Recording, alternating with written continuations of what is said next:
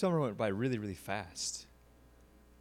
So, does it get faster the older you get? yeah, because it feels like it just blinks and it's over. And school's starting, and um, sorry for that. but uh, I'm excited for that. Um,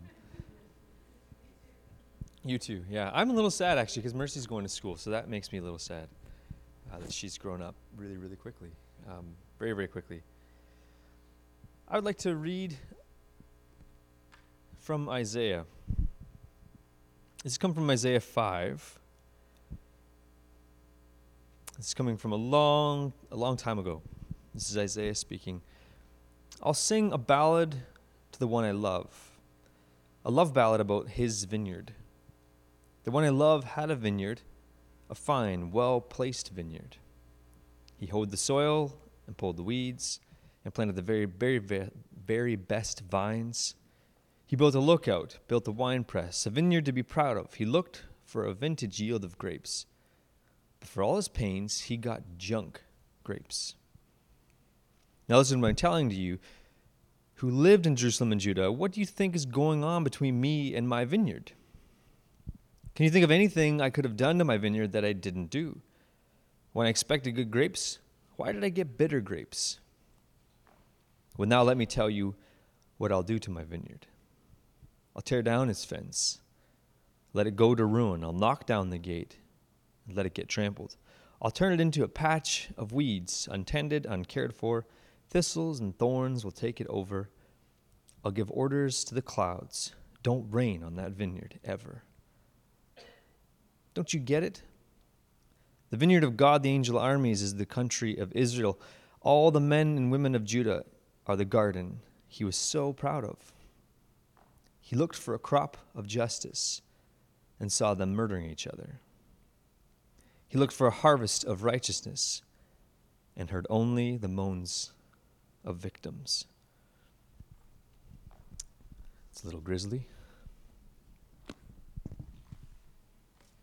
But I want you to imagine a piece of land. You can even, if you imagine kind of that vineyard that you just saw, that's that's great. But imagine a piece of land. I imagine like some Tuscan hillside somewhere, kind of the sun setting on the on the kind of the rolling mountains, and this kind of view that you can see, and there's a, maybe the Mediterranean's in the background, but it's like this perfect piece of land. And the landowner comes and he says, "Ah, this is it. I've been looking for this for this plot, this very plot. I like the view, I like the soil, I like the pH, I like how it feels. I know the climate, I know the temperature. This is, this is perfect. I am going to build my vineyard here. And so the, the landowner, he kind of purchases the land, he kind of clears it away, he marks the lines in the soil and where he's going to plant, and he starts that kind of grueling process of plowing out the earth, planting his seeds, maybe putting in some little shoots, probably, you know, erecting little twigs and sticks to make sure those shoots grow up nice, nice and healthy. And he, he labors at this beautiful vineyard that he's planted, and he's enjoying the work. It's hard work, but he, but he's feel, he feels satisfied. As the days and weeks goes on, he, he's, he's planted his rows, and he says, perfect. This is great. My plants are planted, but I need a fence. I want to keep the animals and the fawns and the deers and the rabbits and, and whoever, the, mar- the marauders, the thieves, I want to keep them out to protect my beautiful vineyard. So he goes around and he starts drilling posts into the ground. And he starts attaching those posts to, to fences or something. And he, and he puts a fence around his vineyard. Great, he says. I've got the land, I got the view, I got the grapes growing. The fence is protected, but it needs a wine press. Now, he's a smart farmer, he's a smart landowner. He knows that the crop is going to take years to come in, probably three or four seasons until these plants are ready for harvest. But he's so excited. He can't wait. So he builds a wine press. He digs a hole in the ground. He kind of buttresses it with wood and he kind of stomps it down and is ready to go. He's excited.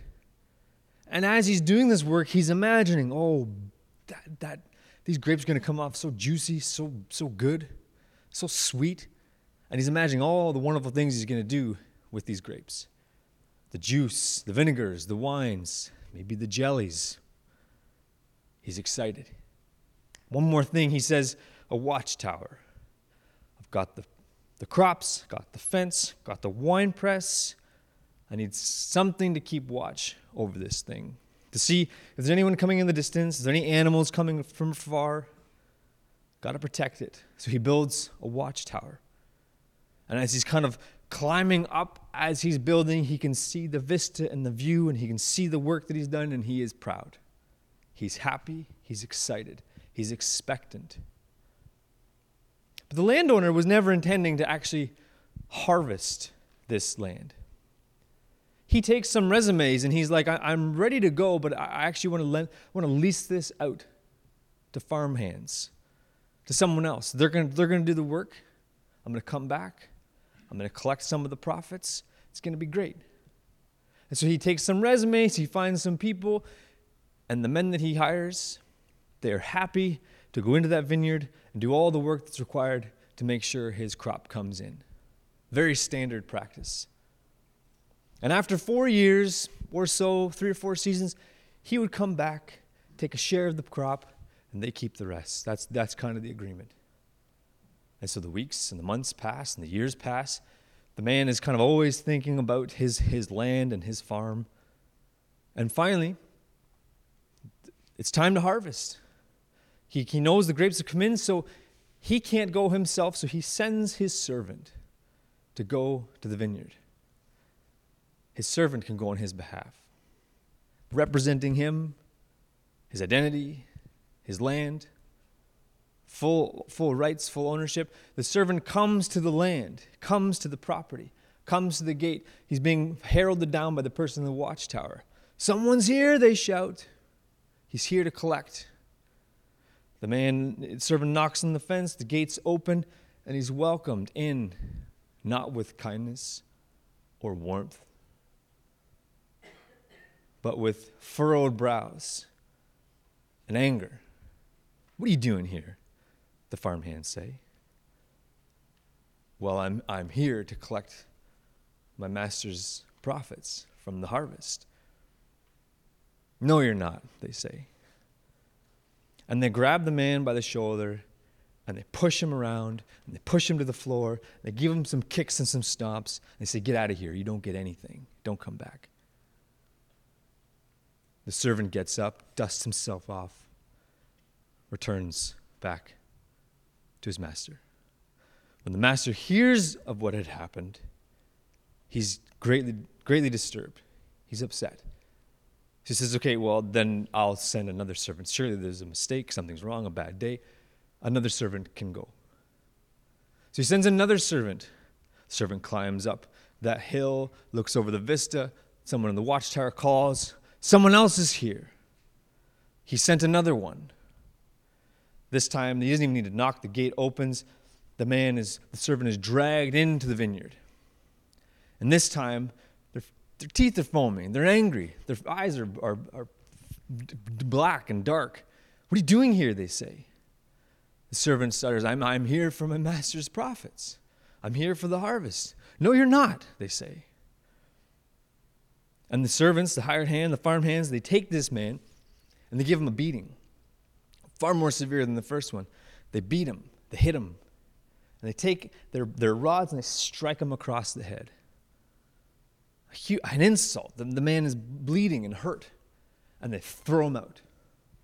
Don't come back. This is our harvest. It's our land. Don't, don't bother coming back. The servant returns home. Now the landowner is quite perturbed, quite upset. So he sends another servant. And the same fate befalls this one. He sends another servant. And then they kill the next one, and another, and another, and another. Finally, the, the, the, landowner says, I don't know what is going on with my vineyard. I have one thing left that I can do. I'll send my son. Surely my son will be received. Surely they'll listen to my own heir. So the, the landowner sends his son. The son walks up the hill to the vista. He can see the fence, he can see the watchtower, but this time the people in the watchtower recognize him and say, Hey, it's his heir. He sent the farm, the, the landowner has sent his son. He climbs down the watchtower. They conspire in this huddle. And they whisper to each other, Look, look, look, look. We've been here over four years. Technically, this land is ours. We own it. That's the law. He hasn't been here for this long. It's ours. All we have to do is kill the heir in this crop, and this land is ours. So they, the son comes up to the gate. The gate opens wide. They drag the son in. Before the son can say anything or do anything, they beat him to a bloody pulp. They kill him in the process. And then they take his body and they just chuck it over the fence. When the landowner hears what had happened to his son, he finally arrives. And he doesn't come alone, he comes with a force a force of people that burst into the vineyard and wipe clean everyone who had been working there. And he takes them all out, he destroys them. And behind that destruction, a new wave of people are taken to the land, a new wave of tenants. And the story is over.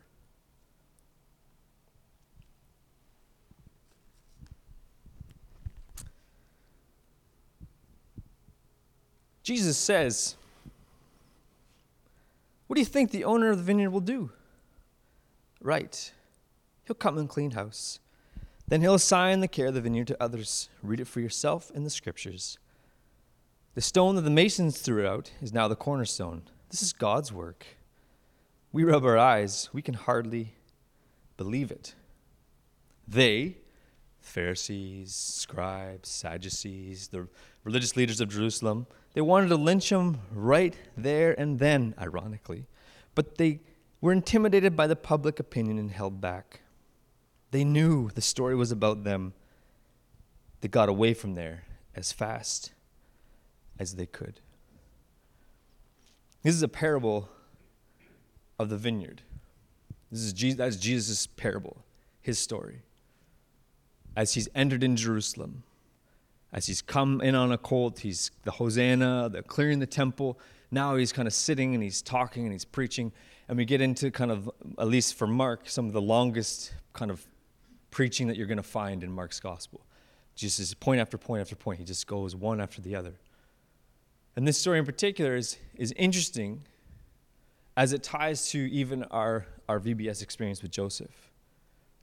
So last week, if you were here, if you were like all of our stuff is gone now, but the story of Joseph we were doing at VBS and kind of how Joseph kind of starts as this boy with a dream and he gets thrown into the well and then he's sold out as a slave and then he works for Potiphar and he does a good job and he's put back in jail and then and then finally he's put in charge of, of Egypt to save Egypt and inadvertently save his family and save the blessing that God had given Abram oh so many years ago that his family would become the nation that would bless the whole world.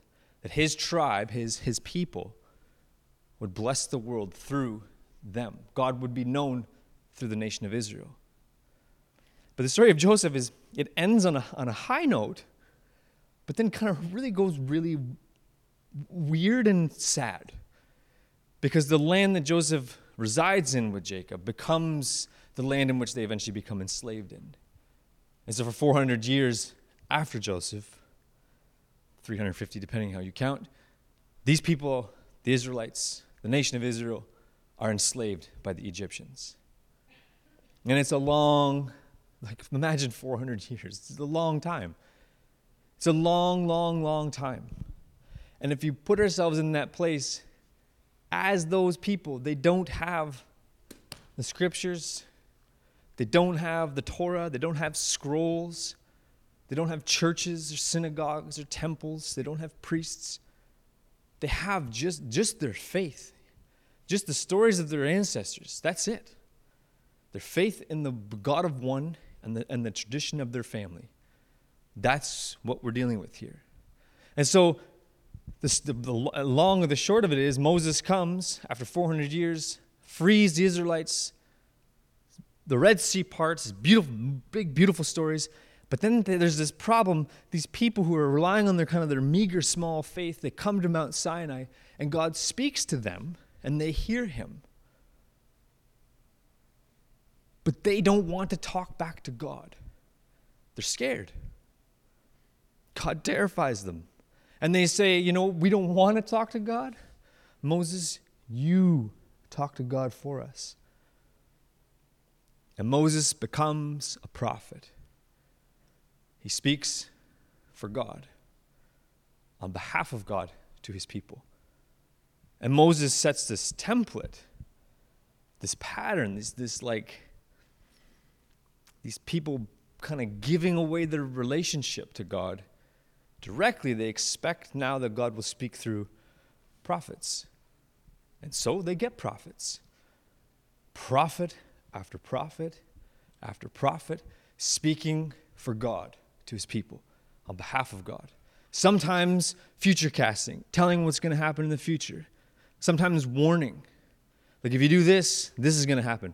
Most of the time, it's chastisement. You're, you're doing the wrong thing, you're going in the wrong direction prophet after prophet for hundreds of years. My name, Amos, comes from the prophet Amos. And I love that guy. I want to meet him one day. Because he's spunky and fiery and he's brave and courageous. Not, not like me. And a farmer, which yeah, I'm not a farmer either. All these guys, most of these people, this is also why I like Amos, he wasn't killed. But most of the prophets lost their lives, were beaten up, were thrown away. Their voice was totally ignored. They're, they're, they're considered hostile to the nation they were actually speaking to. And then the final prophet comes, the Son comes, the Messiah comes, the chosen one, the transfigured one with the power to forgive and heal and raise the dead. He comes and they do the same thing to him, but worse. They kill him. And in this story in Mark, Jesus is saying, Look, Israel, look, religious leaders, this story of the vineyard. God planted this beautiful vineyard. It was going to bear beautiful, delicious fruit. And I sent, God the Father sent servant after servant after servant after servant to help reap that harvest. And those time, time and time and time and time again, those people were thrown out. Then Jesus takes on this, in this part of the story is radical, radical mantle on his shoulder to imply that he is now the heir of the vineyard. These folks knew the prophet Isaiah. They knew Isaiah 5. They knew the story. They knew exactly what Jesus was talking about. And now Jesus is saying, Look, imply, here I am, son, come. And you're going to do the same thing to me. And the irony is that by Jesus saying that, they get even more hostile towards him. It's like self fulfilling. And had they been able to, they would have killed them right there. But they couldn't. They're cowards. They're, they're, afraid, afraid of the mob. So they picked their spot another time. Mark tells us that. And this story is dark. It's dark. It's, it's kind of terrifying. Kind of doesn't make sense. And the, as I was preparing for it, I was reading through and reading through commentaries, and like, some people actually question the legitimacy of this story because it actually is so nonsensical. Some scholars think this story is actually not true. It's, it's extra biblical. It can't be in the scriptures because it actually doesn't make any sense. What good landowner in this story would send his own son after all of his servants had been killed? It, it's ridiculous. It's nonsense. So clearly, it can't be right. It can't be true. But that is the reckless, extravagant, wild love that God had for his people. That he would send his own son for a one last chance at redemption, correction. It doesn't make a lot of sense. The gospel doesn't make a lot of sense. In a moment, we're going to have some communion and a time of prayer. But the question that kind of resonated with me as it just kind of distilled as I was driving in is do you see the Son, me? Where, where am I in this story? What, what character, what part of the story? Am I, am I the person who's angry? I'm expecting something else. I'm, I want to own the vineyard. I want to take possession of it. It's mine, rightfully mine. And when the son comes, I don't even recognize him or care. Am I, the, am I on the other side of this story? Am I the one who's like, I, I know the son and I'm now in the vineyard as it's been cleaned, cleaned out, start anew? When you see the son in the story, who do you see? What's great about this story, as all gospel stories, is it doesn't, it doesn't end there. So, in this part of Mark's gospel, I, I again, I've told you a thousand times, I love Mark's gospel. I wish I could articulate better what I feel in terms of the tension of Mark's gospel as it just gets closer and closer and closer to the crucifixion, you can just feel the vibrancy, the vibration of the story. You can just feel it. I can just I could just see the clenched teeth of the religious leaders and just want to, they just want to kill Jesus right there. And they would have in public had they had the chance. The hatred, the anxiety, it just kind of builds and builds and builds and resonates to this bloody climactic end of Christ's death. But the story doesn't end there. He dies. The, the man's thrown over the fence. He's put in the tomb. He's cast aside. He has no proper burial. It's shameful. It's humiliating. He's abandoned. And yet, three days later, he walks out of the tomb alive, resurrected defeating death. You can't kill the son of the master of the vineyard. It doesn't work. Nice try. Jesus, here I am, and I've made all things new, and I've reset the whole board. And I've cleared out that vineyard, and I welcome in new workers for the harvest. And the invitation, even this morning, even now, is that gate is wide open, and at any moment, the master of that vineyard invites us in to cooperate with his son in this beautiful, bountiful harvest that he is ready to pick.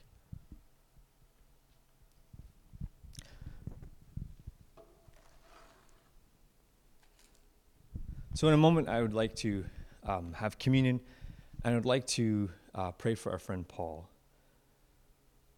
Um, I didn't think this through very well. Mike, do you have any music?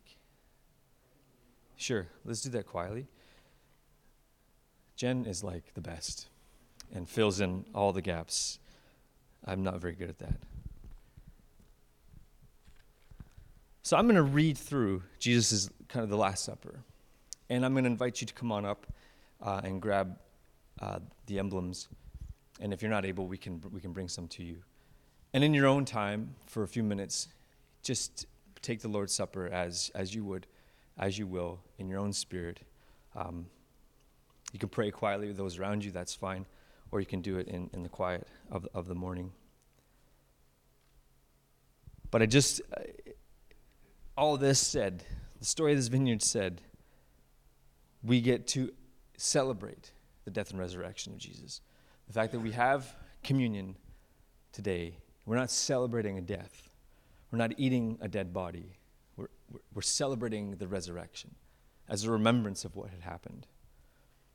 That the son of the vineyard, the, the landowner, he, he can't be killed, and he's alive and he's present even now. And so it comes from Mark. In the course of their meal, having taken and blessed the bread, Jesus broke it and gave it to them. He said, Take this, my body. Taking the chalice, he gave it to them, thanking them, or thanking God. And they all drank from it. He said, This is my blood, God's new covenant, poured out for many people. I will not be drinking wine again until the new day when I drink it in the kingdom of God.